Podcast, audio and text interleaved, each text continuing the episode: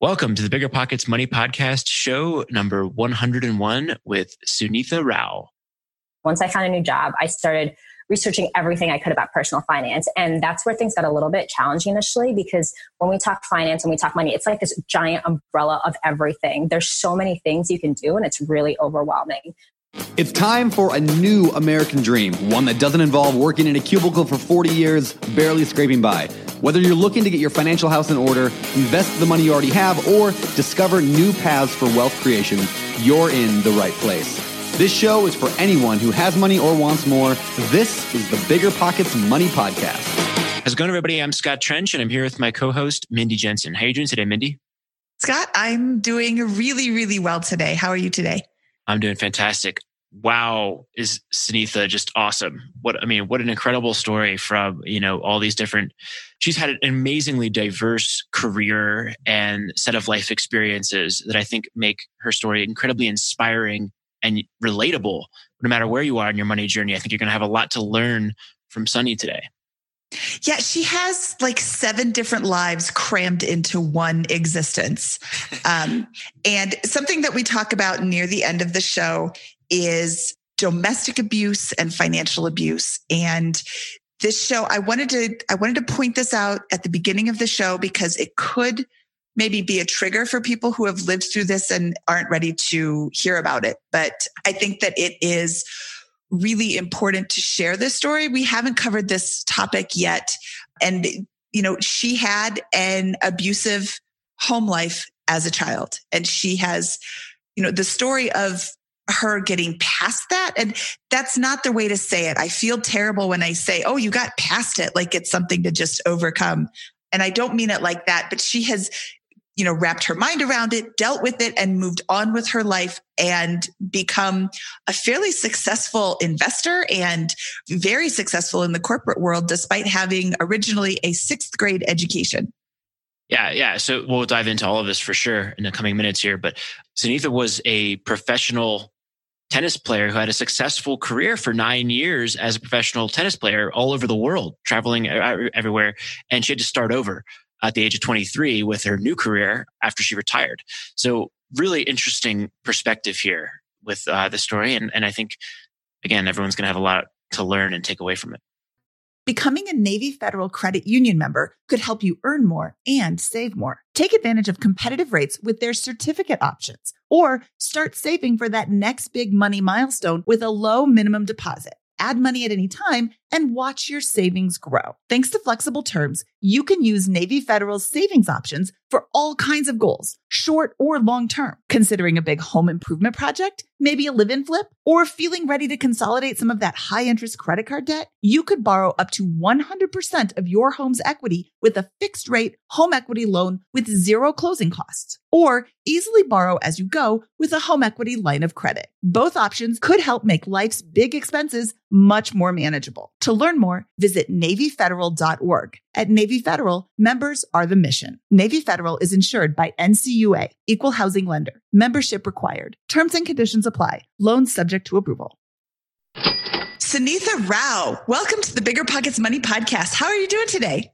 I'm doing great. Thanks for having me. I'm so excited that we're finally getting to connect. Cody Berman introduced us a hundred years ago, and we had a few misconnections, but now we're on the show today. We've got you on the show, and I'm so excited to have you share your experiences and education about your own educational process with the financial independence movement, uh, or with financial independence in general, I guess, not the movement. So, Sunitha, where does your journey with money begin? So, the basic kind of premises that have shaped my attitude towards money began when I was very young. So my parents were immigrants. They came over from small villages in India. My mother didn't finish high school. My father had a master's degree, but he had trouble holding down a job. My mother worked second shift at like a book factory when I was very young. Um, so kind of between those two dynamics, money was always a cause for concern in our household. And during that time period, I was very young. When they were struggling the most, when our family was on welfare. I, I was three, four, two, three, four years old. And my strongest memories of those times would be the occasions when our apartment got broken into. Like that is what I remember of my childhood. Mm-hmm. Being in a bad area, having my apartment broken into, having my things being stolen, never knowing like what was happening. And even though my parents were eventually able to work themselves out of that, there was still a scarcity mindset around money for years to come. And that embedded itself into my own thinking. So scarcity around money and the need to save because you never knew what would happen in the future. Those were the premises that that really began my financial journey. Where was this hometown? So this was when we were I was born in Jersey City. So this is when we were we were living up there. Got it. How did that evolve over the years as you got to kind of got into maybe middle and high school years? So being frugal, scarce around money, those are like the last things I learned about money for a long time. And those kind of conditions were only exacerbated as I got older because when I was 14, when I was 14, I turned pro. I played tennis professionally for nine years. And so I wasn't accustomed to like a normal life. I was accustomed to a life where a lot of money was spent to travel, to train, and all of that. However, when I turned 18, I was funding my own career. And so with the tour, you never know how much money you're going to make any given week. $200 one week, $15,000 the next week. But those weeks of 15,000 didn't really happen often. Can we just back up a minute? Because you're a professional athlete. So I think we need some build up and, and lead into oh, surprise. the, yeah, the, the, going the going pro in this. So can, can you walk us through kind of uh, maybe like the entry into professional into your career at 14? Um. yeah. So, so, so, I mean, that was kind of like the predetermined path for me. My father wanted me to play tennis well before I was even born, well, well before I was conceived well before I came into this world. So when I was young, even back in the times when we were in Jersey and not doing well, like he would take me out on runs, he would throw tennis balls at me. Like it, that was just the thing. So growing up, I trained even when I was like in first grade, like three, four hours a day after school. When I got a little bit older, 9, 10, 11, 12, that would be like more like six hours or so. And then you get to kind of a point where there aren't enough hours in the day to train. And you need to be training more in order to be increasing your skill set so that you can progress and compete at a higher and higher level. And that's where schooling starts to kind of like bump up against that time frame. So the priority was tennis, the priority was not education. So with my parents' blessing, I dropped out of school after sixth grade so that I could train full time. And so that meant spending nine hours a day on the court. I was supposed to be doing homework. I never did. I didn't want to. I also didn't have the energy to after training nine, nine hours a day. And so just compete at the state level, local level, national level, international level, eventually got to a point where I could compete as a professional when I was 14. Wow. How do you drop out of school in sixth grade? Like you just completely stopped going this you didn't have Nobody like cared. homeschool or anything? I'm not that sounds so judgy. to. i'm not trying to be judgy. It's totally fine. I know it, it doesn't make any sense. You would think that would be like child protective services or something but there wasn't. I was supposed to be homeschooled. I did maybe like 15% of the work and then just like didn't do any more. And eh, i mean in, in the tennis world in sport world that's not that abnormal. So nobody really cares like you're not you're supposed to not need an education if you're making millions of dollars. What do you need to know geometry for? Yeah, but you just said you made two hundred dollars a week some weeks and fifteen thousand. Yeah. I mean, fifteen thousand a week yeah. is great. I'd like that, but two hundred dollars a week is not so awesome. Not. Now, people don't always realize the realities of what it actually looks like when they're pushing their kids to do it. They just see that pinnacle of winning a million dollars and getting all the endorsement checks and all that stuff. So, wow. So, what happens to the money as a minor when you're earning that? Is there a family dynamic going on there, or is that? Yeah. yeah. Well, it really depends on how healthy the family dynamic is. Um, if there's money left over, I should add, because when you're competing, you need to pay for a coach. That's a six figure salary. You need to pay for your own travel, which is like being on vacation every single week. Um, you need to pay for your coach's expenses, which is like two people being on vacation every single week. And this was before like credit card hacking was a thing. So it's not like you can just get free stuff. Mm-hmm. So a lot of the money that you make goes out. And when you're a minor, either your agent controls it or your parents control it. So it just depends. Hopefully, you have good people on your corner and you don't lose all of it, but that happens to a lot of people. So, what happened to your money? I lost it. no, so for me, it was more about the expenses. Um, it's like any other business where you need money to make money. You need to invest to go to the correct events. That can mean traveling from New York to China to Japan to Korea, then to Australia, all within six weeks, you know? So those are insane expenses. And that's the life I was living, and everything I made went back into my career. At the end of the day, 10 years later, when I retired at the age of 23, I didn't have any money left. I maybe had like a thousand dollars in a bank account and no certifiable skill set to, to, to really move forward in life, except for maybe teaching tennis, which is just, it can be very tough. So, what did you do? I taught tennis for a little bit. so, at that point, at that point, I needed a stable paycheck more than anything. I needed a stable paycheck. And I was walking away from a career where I had dreams, where I, I was very successful, but I had not fulfilled all of my dreams. So I just had this need to really be successful, but I knew it wasn't going to be in the tennis world. So I was like, where else can I be successful? And I wanted to be successful in the corporate world. That was like my next thing because it represented the absolute opposite of everything I ever knew. People who were educated, people who wore suits and weren't running around sweaty and grungy and all that stuff. So I wanted needed to get an education. Fortunately, unfortunately, not many places will accept a high school equivalency diploma and a sixth grade education. So I started at my local community college, which was actually a great financial decision in retrospect because I didn't pay after like FAFSA and federal aid and everything. I didn't pay much for it.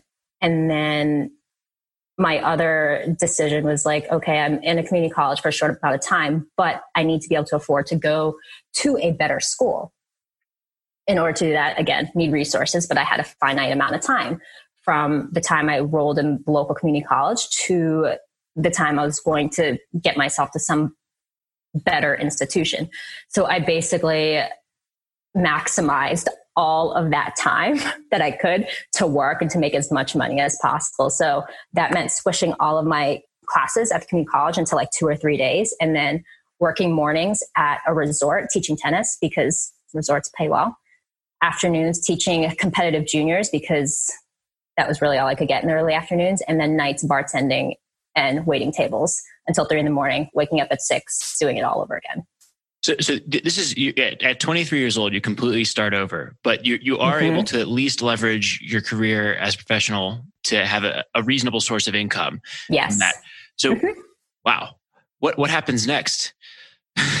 well, so we'll just we'll fast forward a little bit. Like I ended up getting into a better college.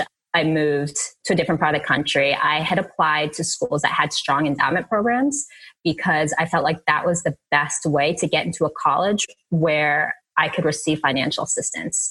That bet paid off. So I ended up at a school where I got a full merit scholarship, merit slash academic, which is like just so funny because again, it's this great education, academic scholarship. But um, did that, worked really hard. Everything was great. Graduated, got a good job at a Fortune 500 company where I was in their management training program.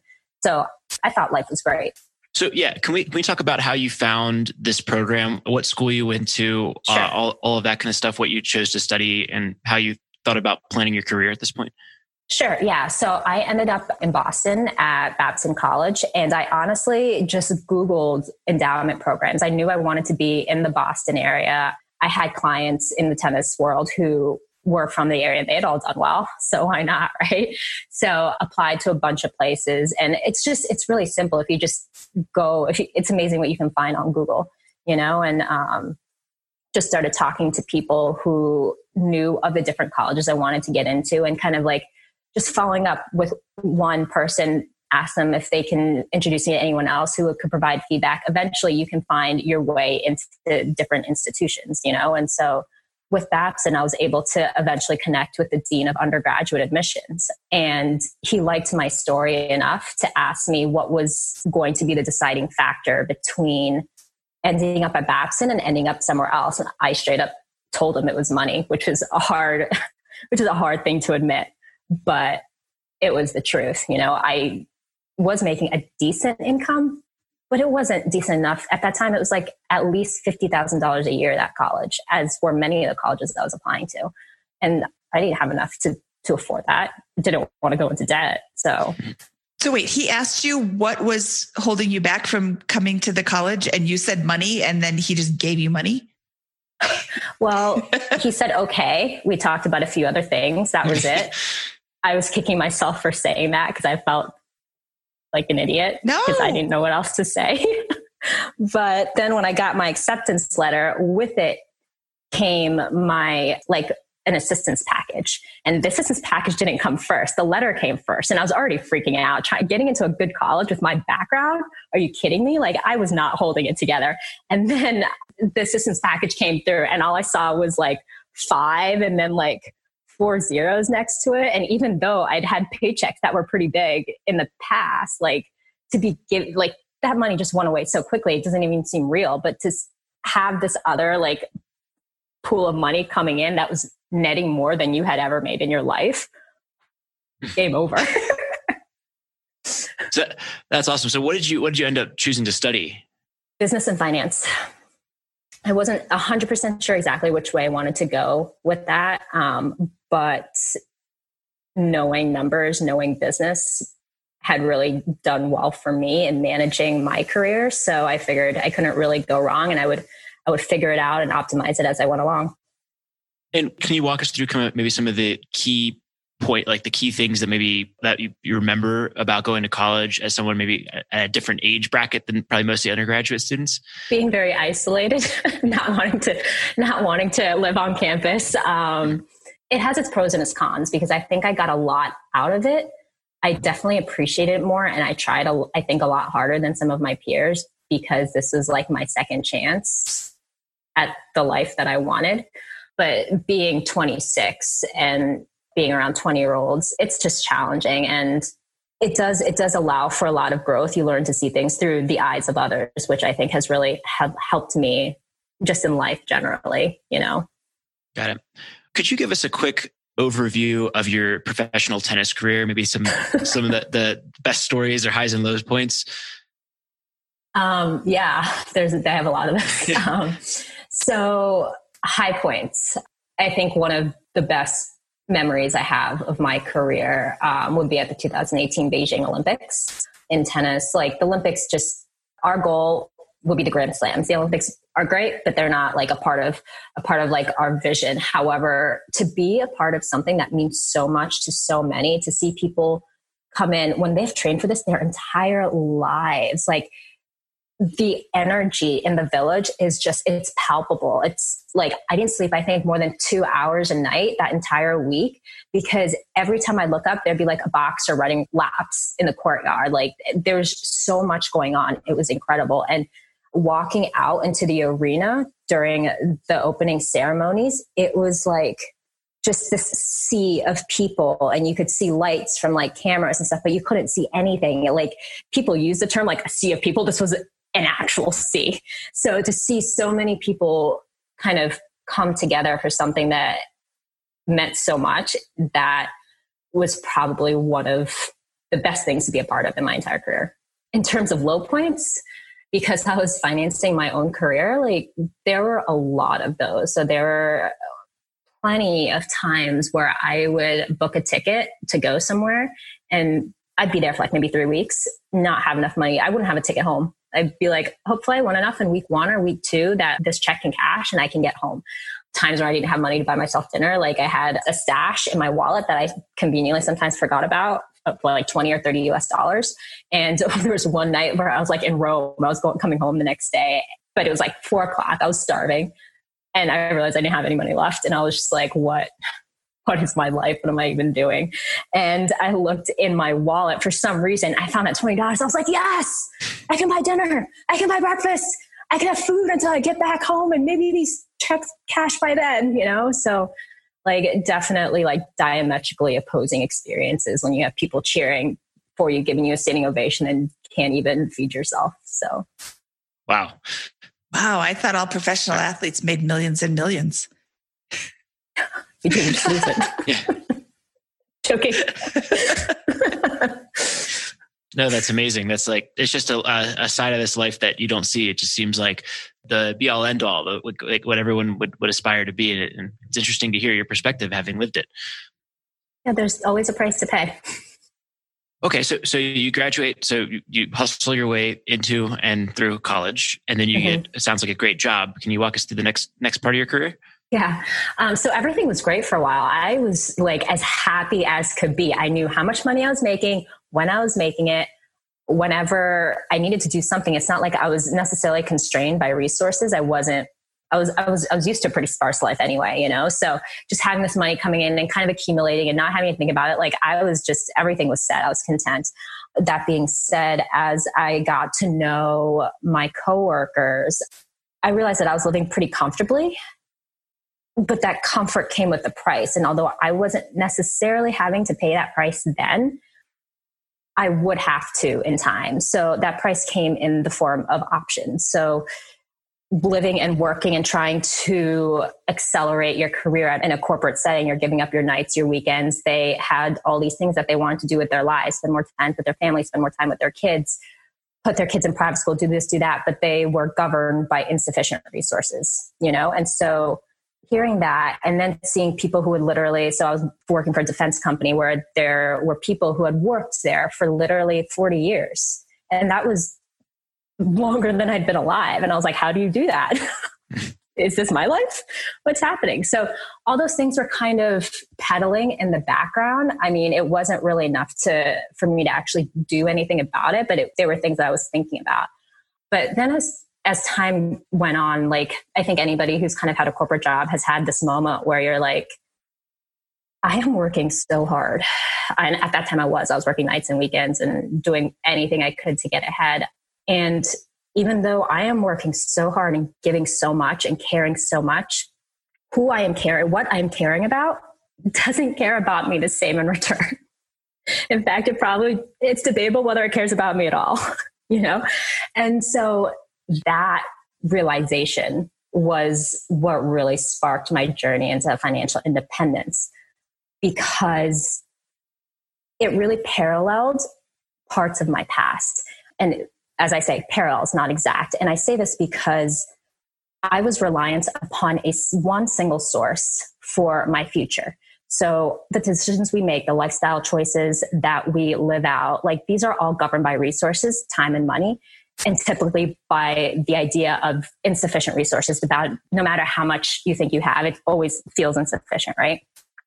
So it's relying on one source to basically live out my dreams and the rest of my life. And my mother she did the same thing.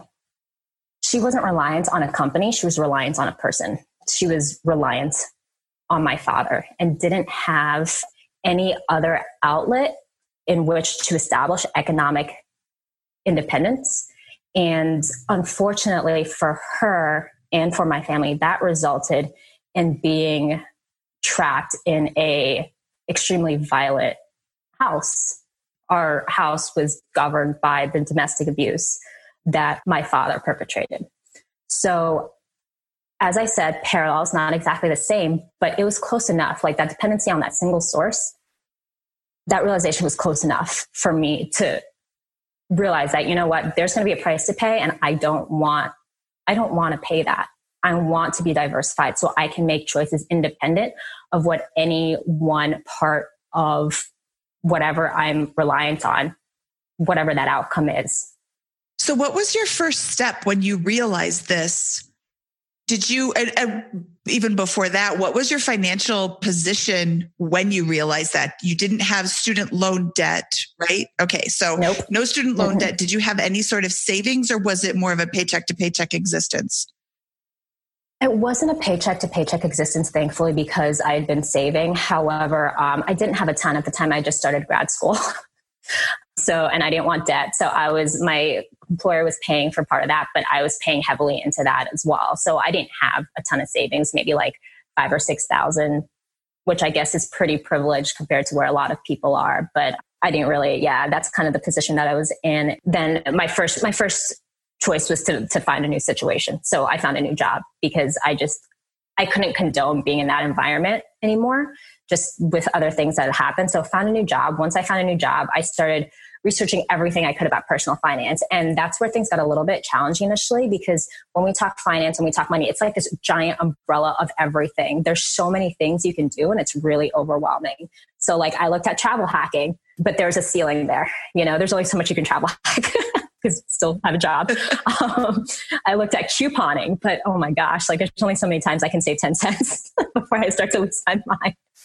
And then I looked at all these other things and they're all great. I still do a lot of them in small increments. But it was when I found bigger pockets actually and real estate investing and read Rich Dad Poor Dad that like my paradigm, like how I viewed life and the things that could be possible, that's when the big shift happened. And I realized, hey, there is a huge opportunity out there if I'm willing to put in the work and understand what is going on. But I could change my life and those I care about fundamentally moving forward. Okay, you just said something so brilliant. There is a huge opportunity Thank if you. I'm willing to put in the work. Nothing just is given. Well, I guess that's not true. Sometimes things are given, but you have to do the work. Most people will find success when they do the work. There's this huge opportunity. Oh, I'd rather watch TV. I read something. Americans watch something like five or eight hours of TV a day. Like I don't have five, maybe it's five, but still like five hours. I think it's probably five. I don't yeah. have five hours of free time to just sit in front of the TV. I've got things going on, but then I don't even have a I thought you were retired. Oh. I have some questions here. So you're in this position, right? And, and it sounds Mhm. like you have some savings. You know, how many years into your career would this did this kind of moment in time happen? A new career. Three. Three years. Okay, so about three years into the new Yeah. career, and it sounded like you were you were contemplating business school or already in business school. I already was. Okay.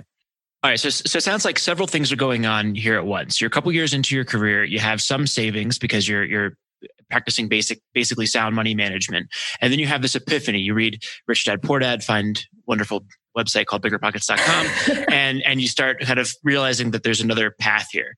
Mhm. What decision you, you you've? It sounds like you'd already started business school at this Mhm. point. What changes about your trajectory, how you're planning for the future, what you're what you're how you're managing money from you know after this realization? So again, I I truly believe in being diversified. I found this opportunity. I didn't know how it would work out or what that would look like, so I didn't stop going to grad school. I finished I finished grad school. I mean, it was expensive, especially when I changed jobs and my tuition reimbursement was decreased, but I still needed I still needed different opportunities. I need still need the ability to optimize different opportunities. So I finished that. However, that did not allow me to save enough to invest for a while. I still had like another 2 years. So in that time period what I did instead was basically every minute that I wasn't either working or studying for grad school, I was studying real estate, podcasts in the car, books on vacation. I was in Italy on the beach reading about how to vet property managers when investing long distance, like just like that single minded focus to set myself up for the next step. However, I couldn't take that step for two years. Got it. So walk us through what, when did, did you end up taking that step, or what happened? What happened Yeah, next with your next? portfolio? Um, yeah, yeah. So I definitely did. About a year and a half ago, I purchased. This is when I was still living in Boston. So I was living in Boston, working the corporate job, and I purchased a property in Indiana, um, Indianapolis. Got a duplex, got that going. Went on the next, had those two units. Fast forward another six months, closed on another three units, and so built up, started that business, and then realized, okay, so I'm starting this this is going well. However, there are definitely areas in which I do not have the competitive advantage and will still be hard for me to reach my economic goals investing at a distance. So six months ago, I packed up and moved to Indiana. I live in Indiana now. What, what, so, so why did you choose Indiana uh, in the first place? because I love data. I love numbers. That's how I make a lot of my decisions, be good or bad. And so when I was trying to figure out where to invest, I knew Boston wouldn't be an option. I can't compete with foreign investors who are coming in with millions of dollars in cash, buying things sight unseen, no contingencies, et cetera. So I looked at about, I think, like 20 different cities in the US and looked at a variety of economic statistics and compared their performances, both current and projected, against the US national average and looked at where, like, basically did like, this is my finance nerd talking, but like conditionally formatting it so that wherever things were performing well, it would pop out on the Excel chart because I just had like so much data. And then narrowed it down to those cities and started to find people, started to understand demographics, started to find a team. And, and after all that, ended up in Indianapolis. So where did you? Uh, uh, okay, after, after this is over, I want to talk to you about where you got all that data from. Um, and I want to jump in and say, do not yeah. apologize yeah. for being a data nerd or a finance nerd. This is your place. You are speaking True. to your people. They're all like, yes, yes, I have a spreadsheet too. My tribe. I found my people. yeah. No, that's awesome. So, okay, so you, you chose to purchase properties in Indiana. What were you doing at the time for your work?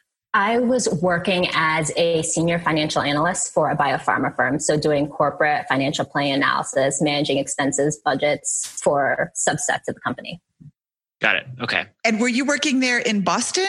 Yes. Mm-hmm. and then, so do, do you work from home or did they transfer you? They have happened to have an Indianapolis office? Well, they did happen to have an Indianapolis office, but they would have been happy with me working from home. I'd, even though I had transitioned a lot of my focus into real estate, again, with the diversification, I still worked really hard at my job. You know, that was really important to still maintain that because that was going, that was and is going to be what supports my real estate endeavors. Um, that W, I need that W 2 income, right? So I had set myself apart and done well enough to where they were like, you know what? You've performed well. You've been a great employee. Go to Indiana.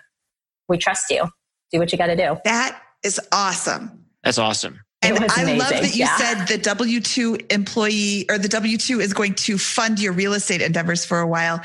I, I'm on the forums of Bigger Pockets all the time, and I see people say things like, I just quit my job. How do I buy my first property? I'm like, that gives me a heart attack. Yeah. I would have a literal heart attack.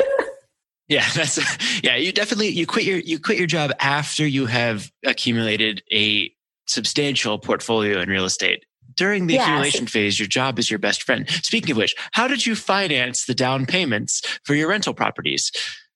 Through my W two income, Scott. Oh, what a what a unique way to fund real what estate. A novel idea. Oh yeah, I see these people say this. I'm like, no, go go. Other people's money and yeah, everything no, else. Go beg Not, for your job back. There's a place for that. Yeah. So with that though, with graduate school, it sounds like it sounds like you were able to it, you're, you're able to leverage just your W two job and your savings to finance these down payments, and you kind of slowly started accumulating these one by one over a period of how long? Uh, the pro- sorry, say that again. The properties or the money? Walk me through the quick timeline of of the overall acquisitions that you've made in Indiana to date. Yeah, to date. Okay, so I started actively looking to acquire in 2000, end of 2017 found a property probably April of 2018, the first. Closed on that, had a little bit more money, closed on the second set of properties September 2018. One set of, it was like a, a portfolio package. It was smaller portfolio. One was conventionally financed, one was seller finance. Only reason, that was the only reason I could get into it, into both.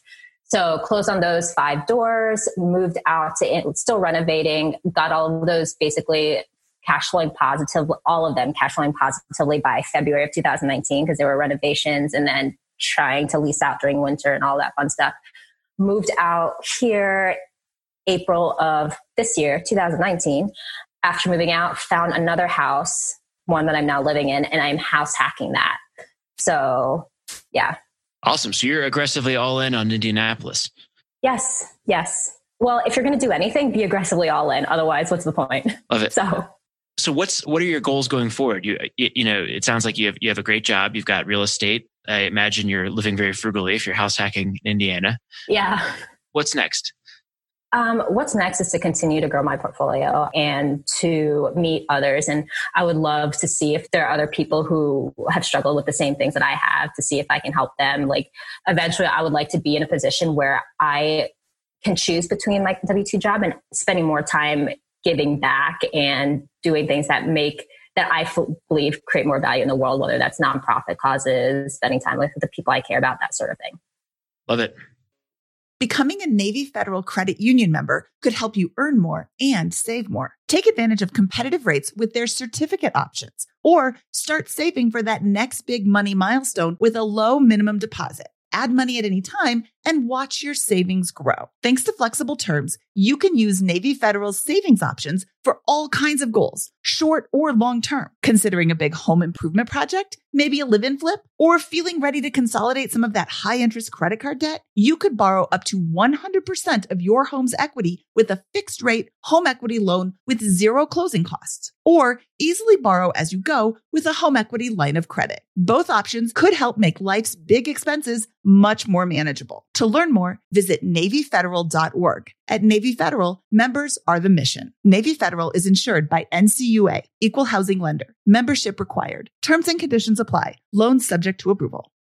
You're busy building your retirement accounts and emergency reserve, but what about life insurance? Getting life insurance today means you'll have peace of mind so that if something were to happen to you, your family can cover expenses while getting back on their feet. The best time to get a policy? Now since life insurance rates typically increase as you get older. But don't worry, with Policy Genius, you can compare life insurance quotes from America's top insurers in just a few clicks. Already have a policy through work? It may not offer enough protection. With Policy Genius, you can find life insurance policies that start at just $292 per year for $1 million of coverage. Some options offer same day approval and avoid unnecessary medical exams. Their award winning agents work for you to find the policy that best fits your needs. Save time and money and provide your family with a financial safety net using Policy Genius. Head to policygenius.com to get your free life insurance quotes and see how much you could save. That's policygenius.com.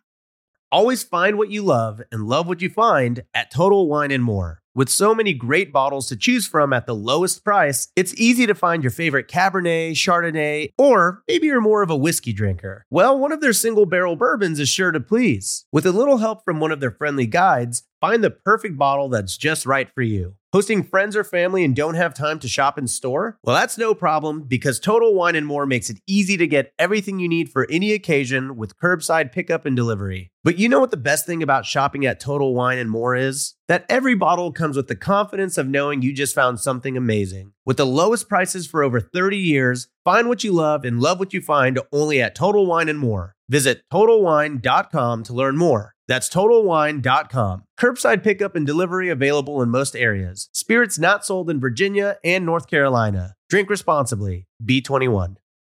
Okay, so we glossed over a fairly key part of your story that I didn't want to gloss over, but there were other questions that I wanted to ask. And, you know, the domestic abuse and the financial abuse that you talked about, I think there's, that's way too prevalent in our society. And I think that a lot of people mm-hmm. don't talk about it. There's shame involved when there shouldn't be shame. It isn't your fault that your father is abusive. It isn't your fault that he withholds money and, you know, all of that. But there's a lot of shame around that. And I wanted to bring you in here to talk about, you know, there isn't, you shouldn't be ashamed of that. That's, that's not something that, no. that you should be you know, feeling bad about it. Yay, it's so great. Like that's not, I'm totally fudging this up, but. no, it's okay. It's a hard subject to talk about. There is a, there's a lot of shame and there's, there's shame whether you're the child, or there's shame whether you're the one who entered into the relationship. But at the end of the day, these things, it's like a slippery slope, you know, and nobody realizes what's happening and until it's too late and you're essentially trapped and and the role that finance plays in these dynamics is critical. There are many different ways in which, so uh, violent relations, domestically violent relationships, whether regardless of which gender is the perpetrator, which gender is the survivor, they have a common theme in that it's all about power and control. So if we talk about how we want to live our life, again, resources play a huge role in that what happens when you're with someone who takes away those resources or finds a way to control those resources? You suddenly don't have nearly as many choices as you did before. And that can mean leaving a violent relationship if you wanted to, because then you couldn't, if you left, then you couldn't support yourself. The other option was living in a homeless shelter, that sort of thing. And those were, those were definitely like the thoughts that I encountered growing up. Like my father did this deliberately, you know, and I've, I've seen this happen with other people deliberately where from the time I was five, six, seven, I would hear, what's your mother going to do? How can she leave? She can't do anything in reference to the money that she did not have. And let me also caveat that by saying just because a person who is a survivor of this dynamic, even if they have financial independence, it's still very hard to leave. There are many more things that come into play. So that is not like the sole reason a person can or can't leave.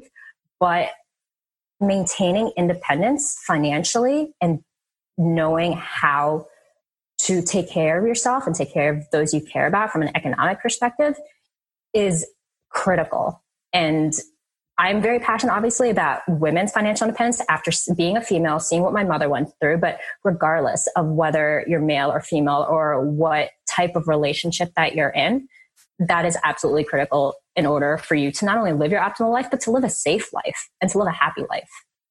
But what does someone do who feels that the other partner has all of the, the financial power in the relationship and that maybe they feel, hey, it would be really hard for me to go get a job or I don't really understand money or whatever. And therefore, at least that, uh, to your point, that's at least one part of the equation that's keeping me in, the, in a place where I maybe don't want to be. How does someone go about taking the first steps towards fixing that situation? That's a hard question to answer because it can be so varied and it depends on what they have access to. There are definitely resources and hotlines and places where you can call to get, I think, professional help to understand where to go from where you are. But I think get figuring out what what that looks like through a professional outlet would be would be probably step one you know and then depending on your area depending on your situation depending on your level of safety it then needs to be altered to make sure that the person is safe and can slowly rebuild their lives so that they can transition safely Okay, I was looking up the uh, National Domestic Violence Hotline number, which is 1 800 799 SAFE, S A F E. Um, you can also go online at thehotline.org slash is hyphen this hyphen abuse. And there are there's a way to chat with somebody online. There's a, some red flags that you should look for. And then the, the phone number again is on there. And we will include all of these in our show notes, which are at biggerpockets.com slash money show 101. Yeah. So how did you leave this relationship? that was hard. One of the hardest things I've ever had to do. So I was traveling. I was 19, 18, 19, traveling. Um, I was in Asia at the time and I refused to come, specifically to my situation, I refused to come home. My father wanted me to come home. I refused to. I changed all my tickets, flew to Australia instead. I had, I like essentially, like he had control of my money. See a common theme. I managed to snag a couple of my own paychecks and open up a bank account in secret so that I had like two or three thousand dollars to fly to Australia, which is basically everything to fly to Australia and stay there through a couple events make a little bit more money. And then hopefully that was enough to get me started. So it kind of was. However, um, perpetrators are a little bit sneaky. And so he found out when I was coming home. He met me at the airport. My brother is three years younger than me, but at the time, like 16, he's like bigger and stronger than I am. He tried to tell my brother to like force me into the car. Wasn't having it. So, long story short, I caused a scene for the first time in my life. And um, when it came to that, and got a restraining order had it in place for more than a decade. And just had to rebuild from there. I learned everything, whether that was opening a bank account, trying to figure out how debit cards worked, how credit cards worked, how to build a credit score, how to get a car, like all of that stuff. That's that's outrageous. Yeah. I'm sorry that that happened. Yeah, that sounds. But good for you for being able to break free. Yeah, but it's I read this quote the other day about reframing negative experiences. Like it can be the worst thing that happened to you, but there are good things that come from it. So I'm resilient and empathetic and know how to survive. And as do many survivors, you know? So if these are the things that we walk away with, those are pretty good things to have in your life. So absolutely. Was there anything that triggered this, or did you just decide that you were done? I think honestly it was turning 18 because at that time I was an adult and either I could make the, I, I, didn't need to put up with it. It was no longer child abuse. I was no longer a minor. I was not a child. So at that point, it was either I left or I stayed and condoned what was happening to me. And I was lucky in that I was able to get away many can't, you know, because statistically, the most dangerous time for a person, for a survivor, is when they are trying to leave. So I was very lucky that I was able to do that. I'm not saying that my situation should like really other if others want to do the same who are in a similar situation, make sure that you have like a support system, et cetera, around you to do so safely. Got it. So one of the questions I have, because this is a finance show, is if this like our podcast or Rich Dad Poor Dad or some of that stuff that you discovered about financial independence is helpful to people in this situation from that concept. Because my imagining of the situation is that you know someone in that situation is feels helpless. They feel like an inability to economically produce income on their own or to support themselves on their own to a certain degree. Is that a fair assessment? Is that the thing that's tough it would be if they were able to make the choices that we can make. Mm-hmm. like we can save more money we can go get a job however it's hard to keep a job. Whoever is abusing you shows up at your work to cause a scene every day. You're going to get fired. Mm. You know, it's hard to save when they take all your money. You know, it's hard to like get up to that point. It's, it's hard to learn when they control the resources that you have access to. Like my mom doesn't know how to use a computer. If she wanted to learn about bigger pockets, she couldn't. He doesn't let her drive a car. She couldn't go out to a finance seminar. So to an extent it could, but I feel like that might be diminishing the severity of some of these situations. No, fair enough. Yeah, I don't know what I don't know about this this topic. Okay, Sunny, thank you so much for sharing this with us because that's that's something like Scott said, I don't know what I don't know about this. I don't know what I don't know about this except I know that it's you know it's it's really helpful to hear that other people are in this situation too or have been and they got out this is how i got out maybe some part of your story will help somebody else get out of their situation so they can go on and lead the life that they really want to lead. So now is time for the famous four, the same four questions that we ask of all of our guests. Are you ready, Sunny? I think so. Okay. Number one, what is your favorite finance book?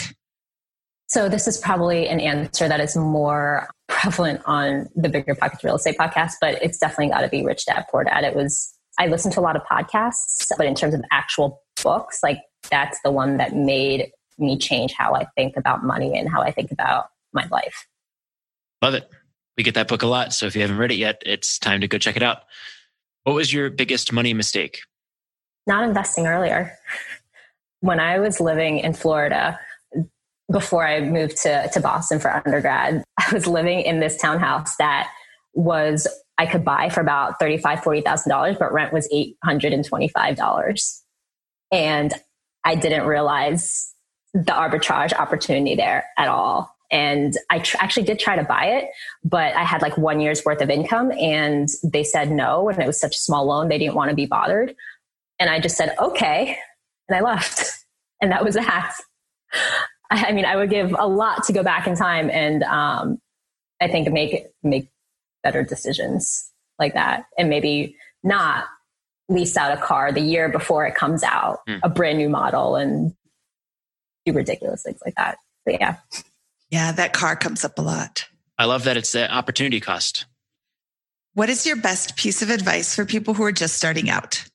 I think just getting started in some way. When we think about money and when we think about finances, it's like this big thing that affects so many parts of our lives. So it can be very overwhelming. But if you just look at like maybe one small section, and that's that's what I did. Like think about your food how much are you spending on food and how can we optimize that? Once you get to a decent point there, leave that as it is and then move on to like maybe your car or your telephone bill. It doesn't have to be this big thing that needs to be tackled all at once. It's just making small changes that you can stick to. It's a lifestyle change. So just doing little things and figuring out what works for you.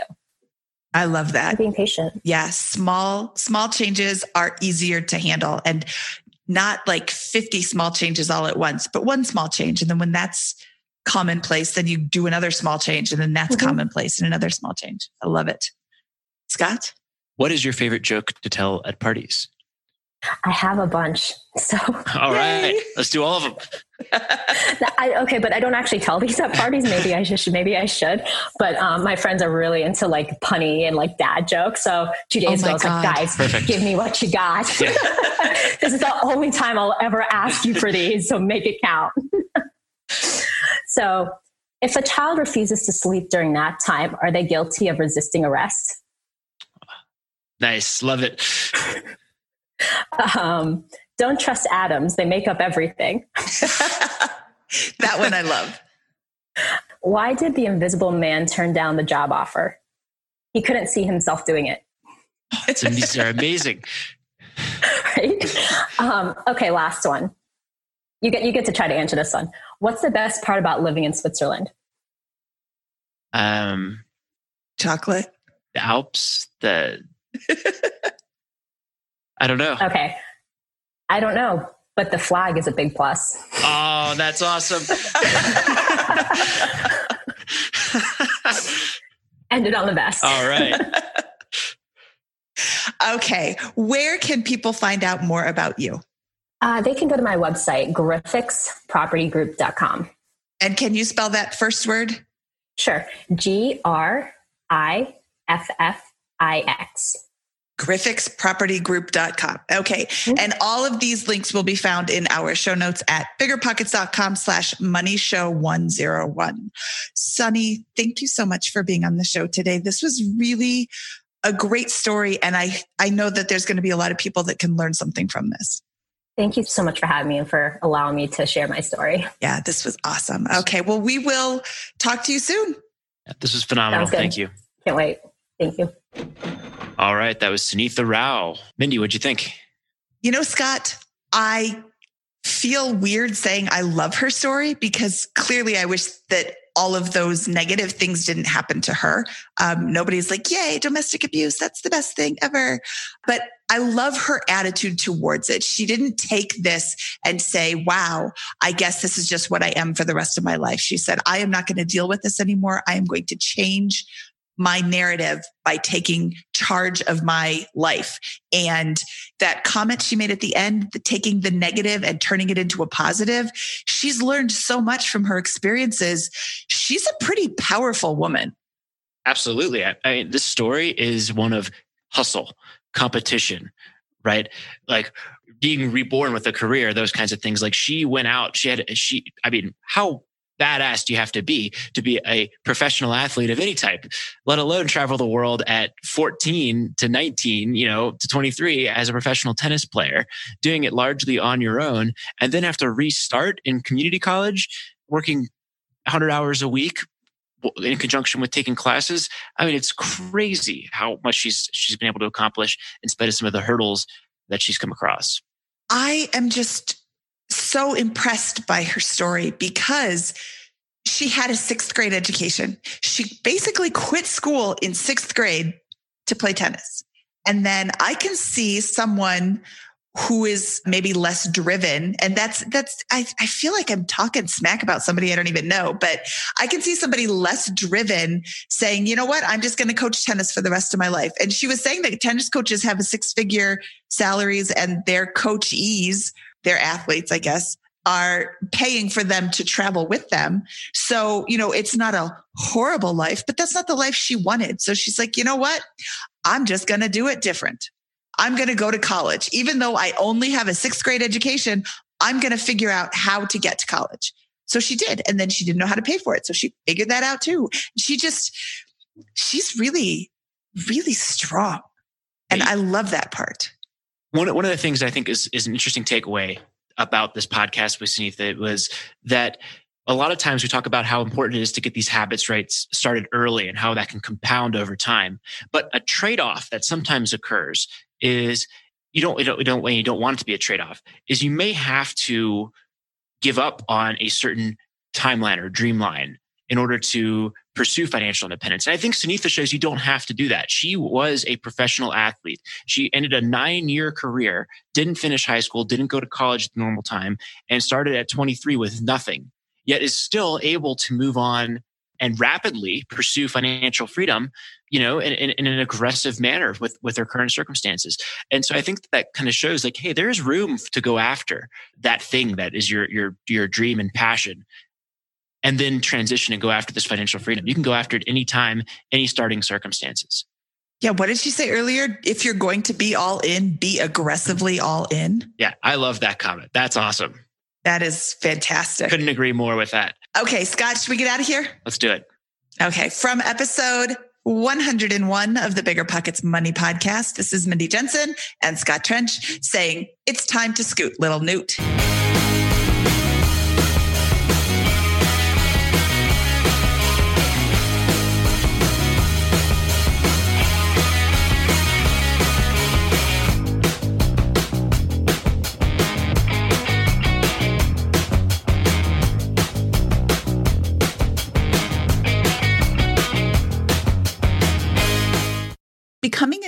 Federal Credit Union member could help you earn more and save more. Take advantage of competitive rates with their certificate options or start saving for that next big money milestone with a low minimum deposit. Add money at any time and watch your savings grow. Thanks to flexible terms, you can use Navy Federal's savings options for all kinds of goals, short or long term. Considering a big home improvement project, maybe a live in flip, or feeling ready to consolidate some of that high interest credit card debt, you could borrow up to 100% of your home's equity with a fixed rate home equity loan with zero closing costs, or easily borrow as you go with a home equity line of credit. Both options could help make life's big expenses much more manageable. To learn more, visit NavyFederal.org. At Navy Federal, members are the mission. Navy Federal is insured by NCUA, Equal Housing Lender. Membership required. Terms and conditions apply. Loans subject to approval.